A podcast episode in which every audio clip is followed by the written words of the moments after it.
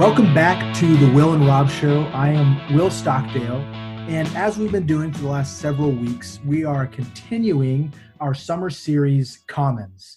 Typically, Ministry to State hosts interns who are working on the Hill on Tuesday evenings to have a meal and fellowship and have someone come and share about their life and what they would like for interns to know, and then have a time of Q&A. And since COVID 19 has happened and we're not able to meet in person like we would like to, as you know, we've switched to the podcast format so that the people that we had lined up that we're really excited about are still able to share their thoughts with you. And so this week, I am super excited to have Anne Cregger with me.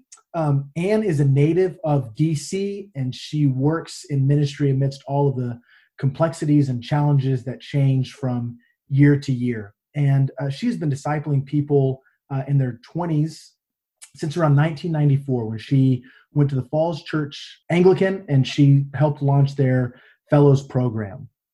And 2010, she joined the Navigators. And prior to COVID, which changed all of our lives, she would meet weekly at places like Whole Foods or Starbucks with people in their 20s and 30s, just talk about their life and faith and career and everything that comes with it. And I have been a beneficiary of one of those Whole Food conversations. I got chili, and I just thoroughly was blessed and enjoyed getting to talk with you. And so before your time with Navigators, though, you spent 10 years working in the field of corporate leadership. She is married to George Patterson, who is a practicing ophthalmologist. Between them, they have 6 grown children and 3 grandchildren. And, you know, one of the things also is you live in community, and you live in a very loving community, and you share your life. And so that's a really awesome part of your story. And I had the privilege of meeting you through one of my really good friends shortly after I moved to DC, and you have these breakfasts or these brunches that you host once a month where a speaker comes in and we get a chance to kind of hang out and have someone share their thoughts about anything from politics and Jeremiah 29 to film. And so, and I've just been very grateful to get to know you over the 10 months that I've been here. But I know that your story and ministry begins before you're starting with Navigators. So I would just love to hear some of your background and story and how you ended up getting into ministry and the things that you've seen working with, you know, the Falls Church Fellows all the way up to the present time with Navigators.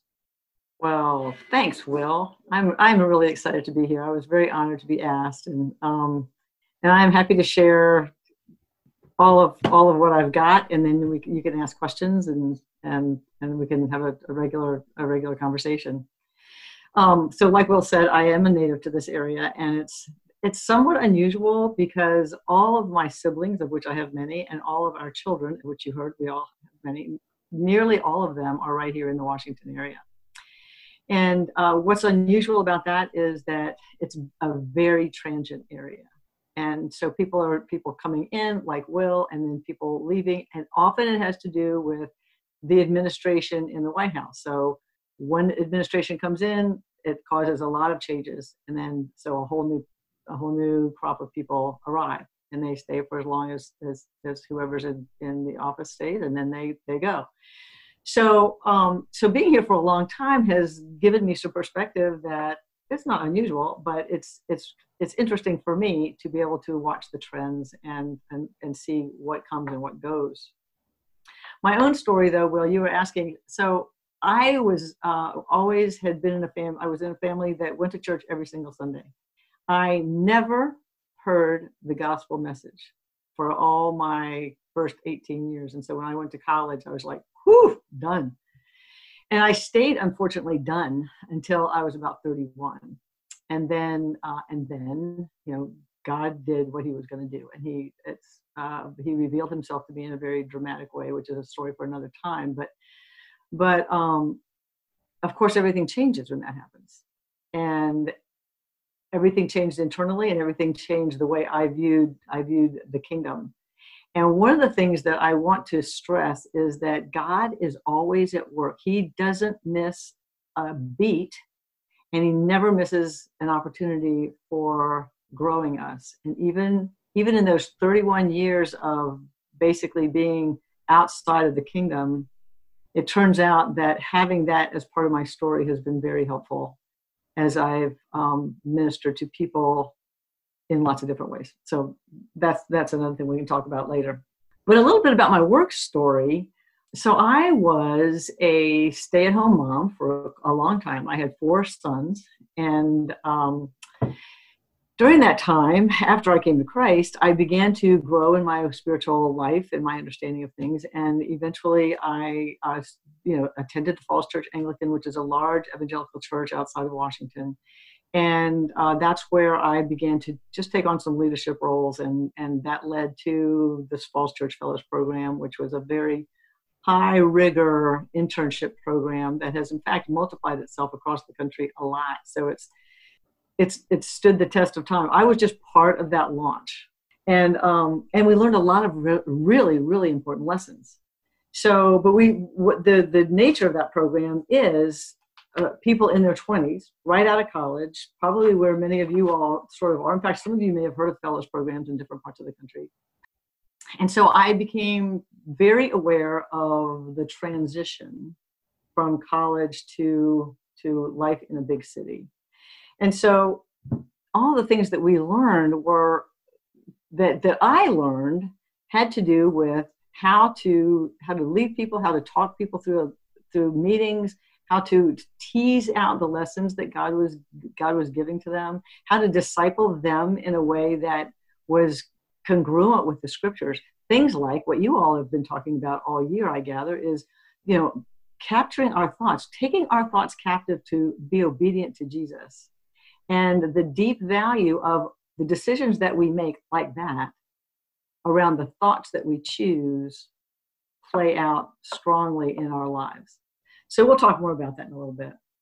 So I did that for some years. And then because I'd done that work, I was able to, when I really needed actual money, I was able to get a job in the federal contracting world. And what this was a leadership development gig, so to speak, where I helped install large formal mentoring programs into big government agencies. And so it was hard. And it was, sometimes it felt very dark. It was extremely secular. There was not any welcome to a spiritual conversation for a long time until you have to be there for a while before that happens often. Not always, but often. And so, but I learned a lot there too. I learned how to be a professional person. I learned that it was really important to communicate well, clearly, and politely. And I learned to say, to do what I said I was going to do, and to do it on time, and to be competent at my work.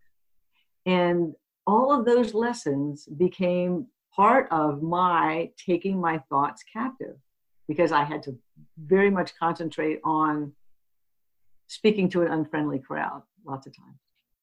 So that was, I would say, the stint of that government job where I occasionally had a bad boss. I had to, do what you'd have to do with a bad boss. You have to think about them. You have to pray for them. You have to serve them as best you can, and you have to be especially good at your job. So some of the lessons that I learned, which you will learn, is competence is a bullhorn for Jesus. And when we can, it's not that we have to be perfect at our jobs. It's not that we come in and we know everything. We don't, but we continue to learn and improve. And so that comes with discipline and being ready to take it on with, whatever it is. I learned not to cut corners. I learned to be excruciatingly honest. I had learned to never, don't take that office pen belongs at the office. It doesn't belong at my house. So those kinds of lessons where we have to learn to be very, very scrupulous in our personal choices. But it was also there that I would say this has to do with God calls us to some work. First of all, He calls us to Himself. That's the first major thing. God calls us to Himself, and through His sovereignty, He forms us, shapes us. He placed me in a family in right outside of Washington, D.C., in the circumstances that I have. He's placed each of you in the circumstances in which you were born, and you maybe you grew up in those same circumstances, maybe you didn't. His sovereignty covers all of it. And so he also puts into our lives certain pieces of education, different experiences that form us and shape us into a person that has a certain set of natural abilities, often augmented with good education. And with that, he kind of places us in spots in his kingdom where he will be able to use us well. But sometimes it takes a long time to discern that that's what's happening. So when we talk about vocation, it's about how he's forming us, shaping us, moving us into a certain arena of a realm of endeavor that we love. And within that, we might have this job for a certain season, and then that might move into another job, still within the same vocation.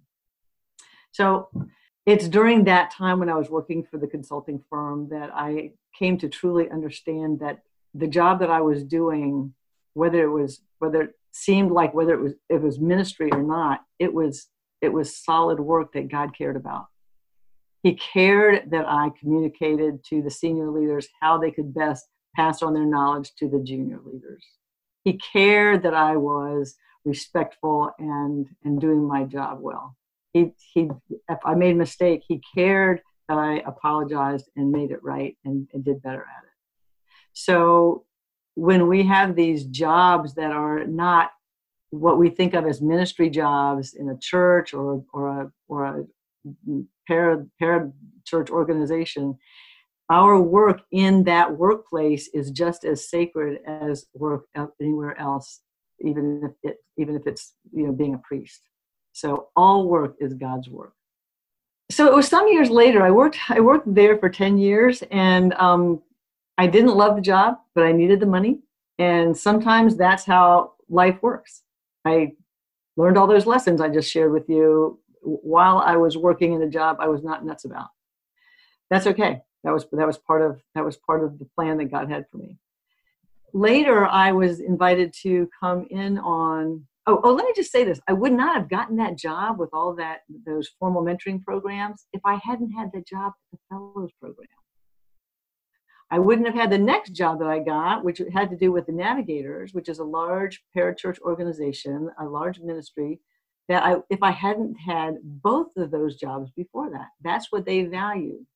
And that's what they were looking for, people that had a heart for ministry, which I did all the way through, regardless of where I was, but also that had the skills of a professional corporation, as well as experience in ministry. So my point is that one dot gets connected to another dot, gets connected to another dot. And so many times we can't see it until it's years later. So that's all, you know, part of the plan. The thing about God's sovereignty is, I think, a stunning principle where, you know, it says in Psalm 139 that, you know, he knit us together in our mother's womb, and then he follows us around. He sees everything he sees everything that our eyes have seen. He knows every place we've been, every person we've known, every conversation we've had, every show we've watched, every concert we've attended, every misadventure we've been involved in. And A, he loves us more than ever. And B, he doesn't waste anything. And C, he uses all those experiences for his own purposes in our lives and in his kingdom. So as we learn to discipline our minds and our hearts to follow him, we become more and more useful to him, and to be discipled by him, to make disciples, and to further his purposes in a million different ways.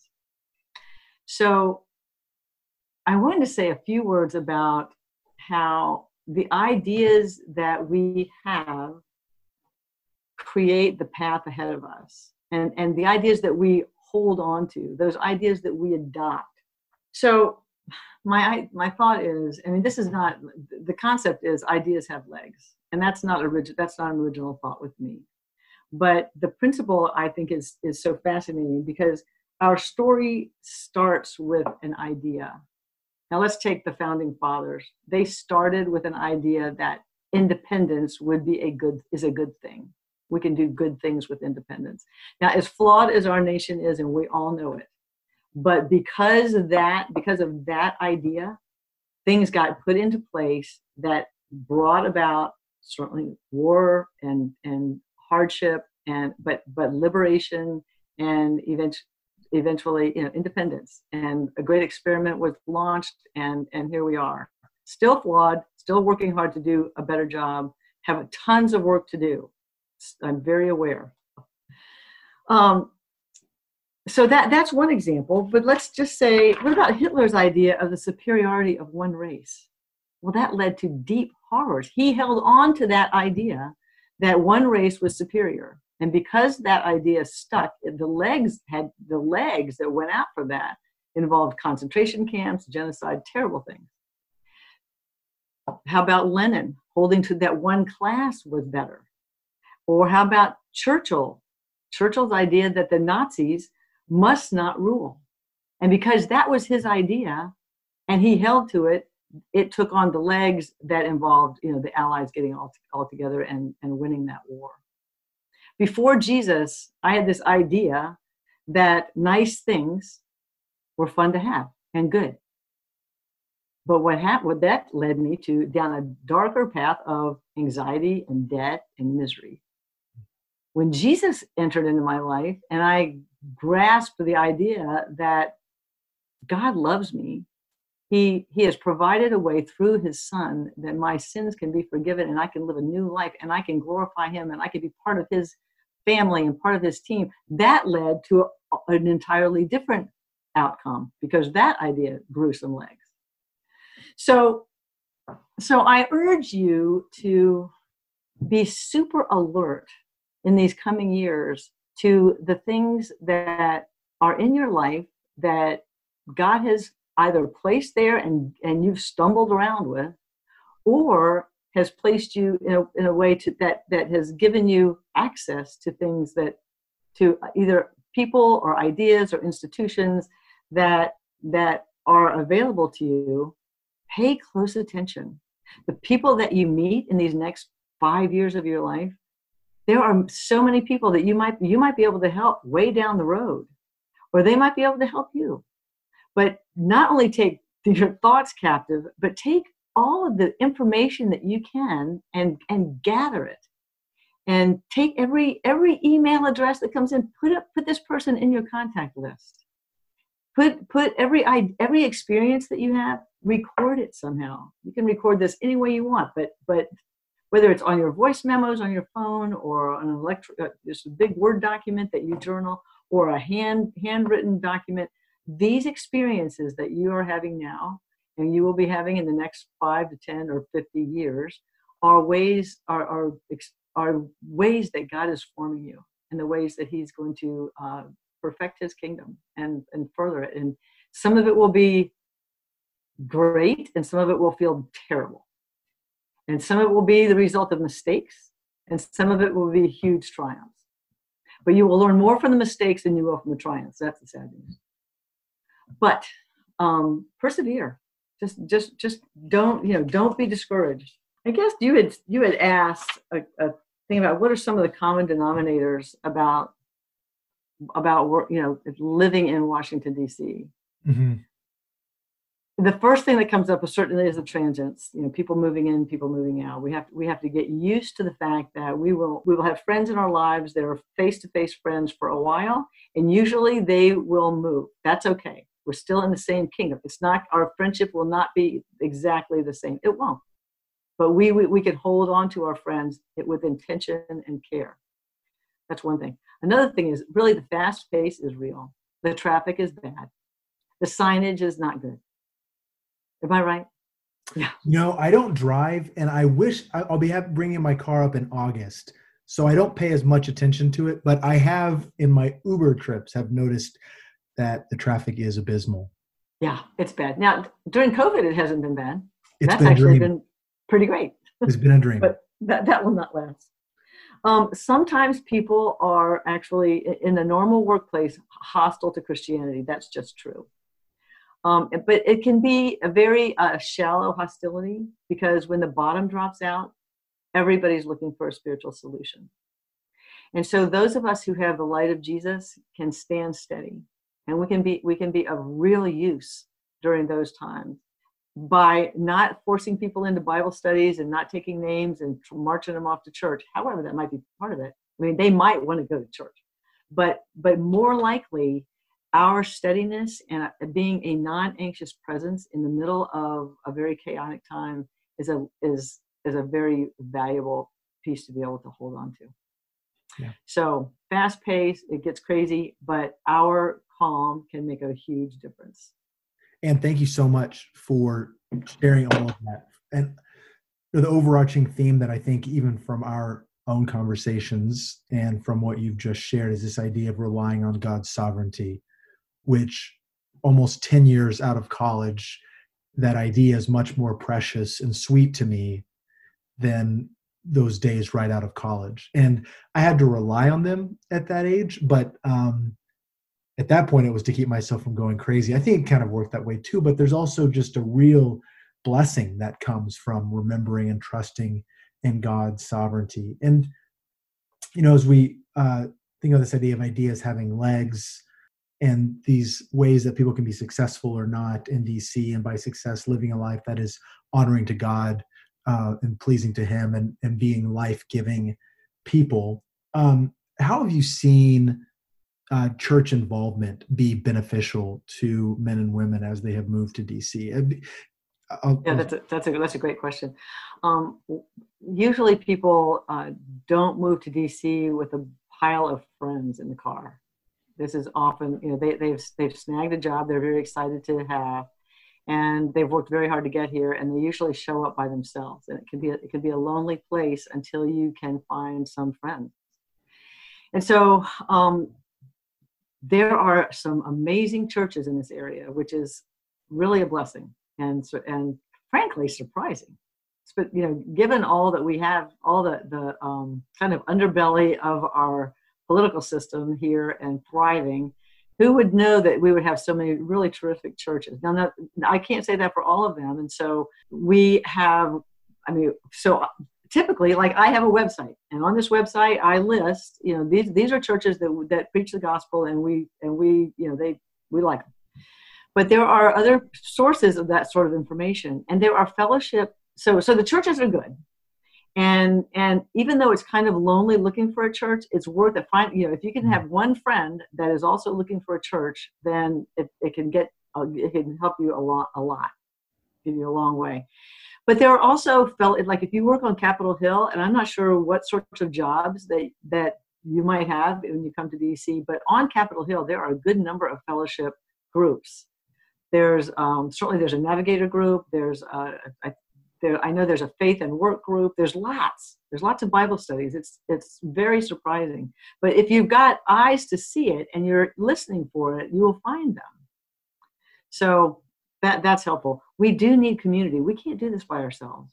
So I urge people to tap into the local churches and call me. If you're in Washington, I will you know point you in some good directions.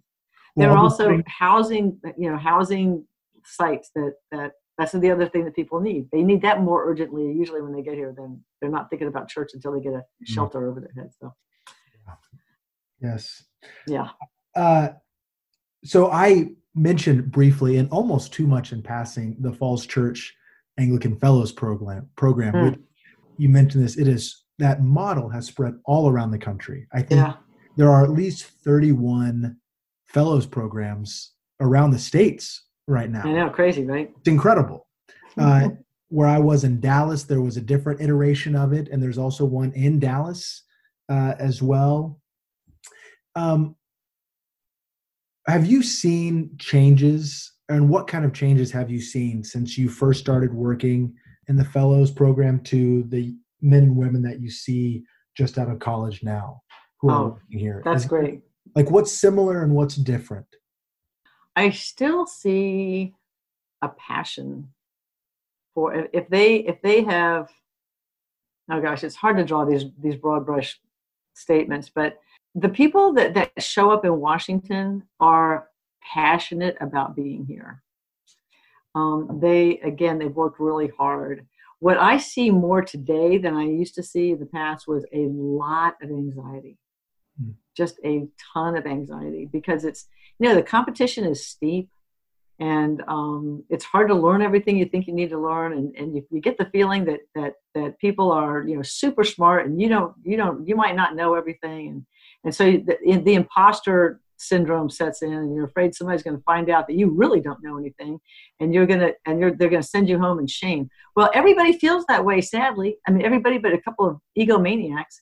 So it's that's just true. I mean, I think we all probably suffer from that from time to time. I sure do.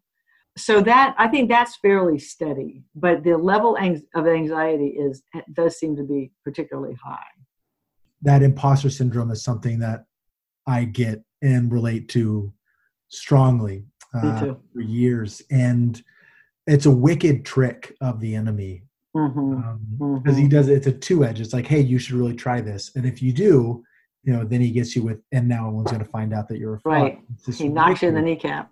Oh, it's wicked. It's so, but I think there's a lot of power also in mentioning what you said about anxiety, of knowing that I'm not the only one who feels this way, and that anxiety is acutely real here. And when you're aware that there are people in your office or in your life that are experiencing this anxiety, and sometimes it's not immediately obvious, but that is a call for walking alongside them and being that non-anxious presence that actually cares about them and can demonstrate love for them and invite them to get a cup of coffee or hang out after work. I tell you, you asked also about the pitfalls at some point, and I think it's important. Let me just describe what I have seen a lot of. Too many times, people come to D.C. or to a big city, and they are they're working really hard. They've found housing, but it's with people that maybe just off of Craigslist. These are not bad people. But they're not necessarily friends. So we're not talking about a safe haven to go home to. We're talking about safety, but not people we know and can share our hearts with. And then the people at work are often they're smart, they're funny, they're articulate, they're cynical about spiritual things. And pretty soon, it's easy to kind of drift away from what I knew was true about God when I got here. But it doesn't seem that important. Maybe it's not really real. I'm not even sure I'm into that anymore. And so then they drift off. And I think this is so common, particularly in the first couple of years of coming. So lots of times people will say, well, I would be interested in getting involved in a spiritual environment, but not right now because I'm really busy working. And by the way, I'm really having fun too, because these happy hours after work are awesome. So there's the working real hard, going to happy hour, going home, working hard, going to happy hour, going home, going to work, working really hard, going to happy hour, getting drunk, going anywhere, waking up home maybe, and then going back to work. And so this cycle starts, and it's very difficult to extract ourselves from. So I think that is sort of the dragon waiting. We've got to help each other not get into that pattern. We need to if we can, if somebody is open to being like, hey, instead of going to happy hour, you want to go, I know this trail over here in Northwest, you want to go? Doing something to break the pattern of what all these other 20s and 30s are doing, and it does feel like that, even though it's not. It may not be all of them, but it does feel like that's the route that people are on, and so just to be alert to those pitfalls, those possible difficult paths, which ties so closely into the community aspect you're talking about, having people who know us, and to be guarding ourselves as well. It's this.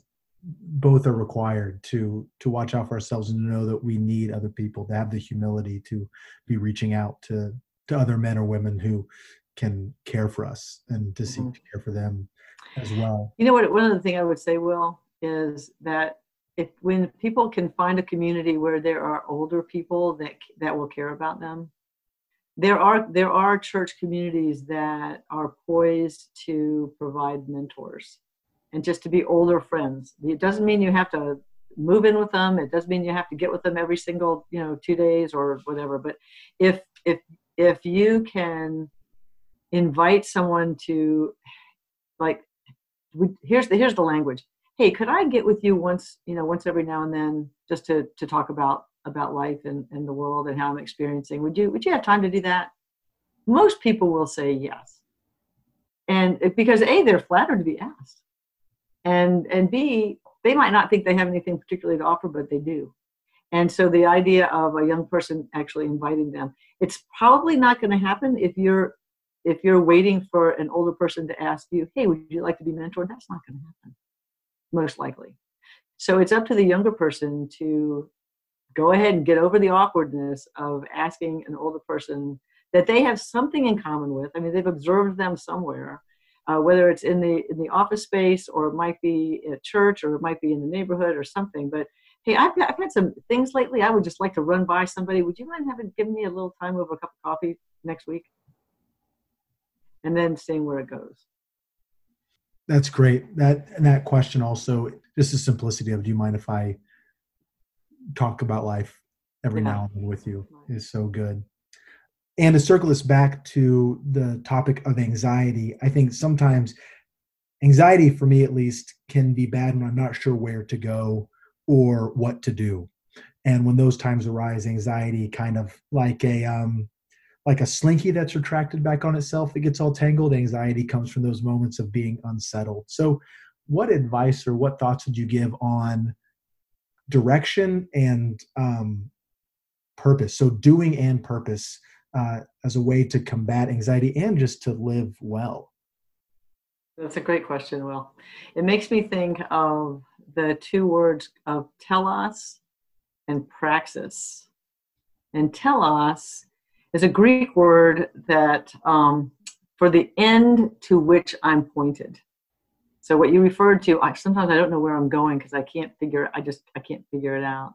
But it's the end purpose or goal that I'm kind of pointing to. And if my end purpose, if my worldview has to do with God and His glory, drawing us to Him and to knowing just the gospel message that He created us, He loves us, He has a plan for us, He came here to save us and to lead us to Himself, and that we would lead others.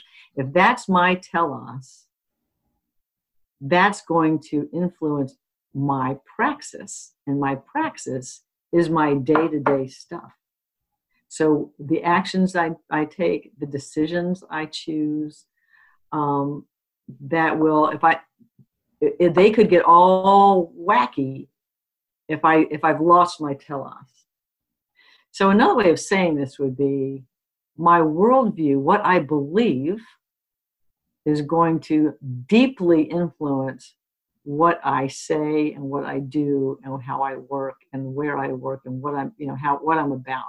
So my day-to-day steps and practices, the praxis, is an outflow of my telos. Let's think of an example. I have an opportunity to take a trip. I've saved my money. I've saved $8,000, which is an amazing amount of money for me. And I have the possibility to go on a vacation to the Caribbean, which might be just fine. Or I might decide to do this missions trip to Turkey. There's nothing wrong with a Caribbean vacation, particularly when you really need it. Any kind of vacation, self-care, I'm all about it. And so I'm not sure this is going to be a great example, but I guess what I'm trying to say is my telos, my worldview, is that this trip to Turkey could really make a difference. I'm going to be going with a group of people who have a very clear vision for what we would be doing there, and there would be work, and there would be thinking and talking and praying and having influence, good influence, etc. I think I'll probably do that trip. And I'm on that trip, I might get really sick and I might die. But that telos has led me on this path of high purpose and gain and growth. I think I'm not sure this can really do the concept justice, but the idea is when we can identify and get clear with ourselves and with the Lord about what our telos is, what is our view of life, and what is our end goal and our end game, if it's to be with Him and glorify Him and bring others to that, then that will really order our steps. I love that, Anne. That's really great, especially when you combine the idea of worldview and telos. So as we know where we're going, what God has created us for, that wonderful first shorter catechism question, what is the chief end of man? And it's to glorify God and enjoy Him forever. And we have Scripture to inform us how we are to do that. And we also have a Scripture again, and we have the traditions of better people than us before who have lived life well that we can look to help us fill in the gaps and to make, not even fill in the gaps, that might be too low of a view, to create an abundance for us to pull from and to construct a life out of. Mm-hmm. So, well, Anne, thank you so much for being on. Thanks for visiting with me. And I'm going to make sure I put your email on there so that people can take their information page. People can reach out to you whenever they get up to D.C. Sure. I'd be happy to talk. Well, thank you. Well, again, thank you so much for tuning in to the Will and Rob Show in Stockdale. And we look forward to being with you next week.